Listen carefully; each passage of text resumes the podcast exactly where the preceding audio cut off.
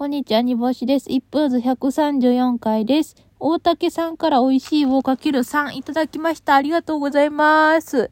はい、今日は雪が降りました。東京に出てきて初めての雪でした。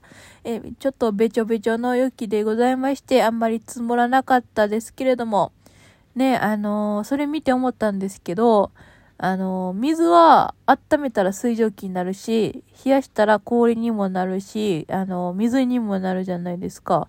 でも、卵って温めたら固形になって、そっからは元に戻らなくないですか冷やしても別に生卵にならないじゃないですか。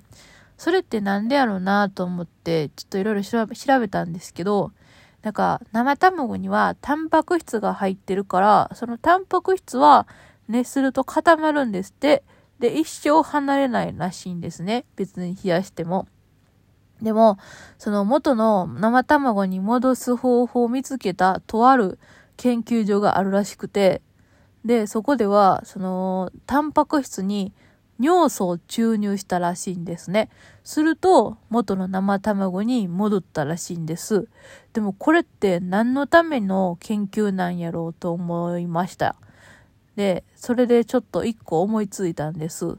これは多分ゆで卵を作るときに程よい半熟加減にするためにあの考えられた研究だと思うんですね。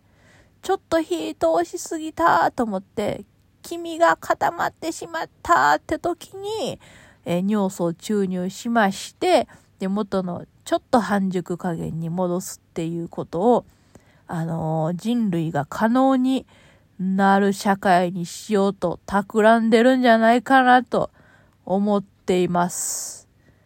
この憶測はおそらく全部外れてるんじゃないかなと思います。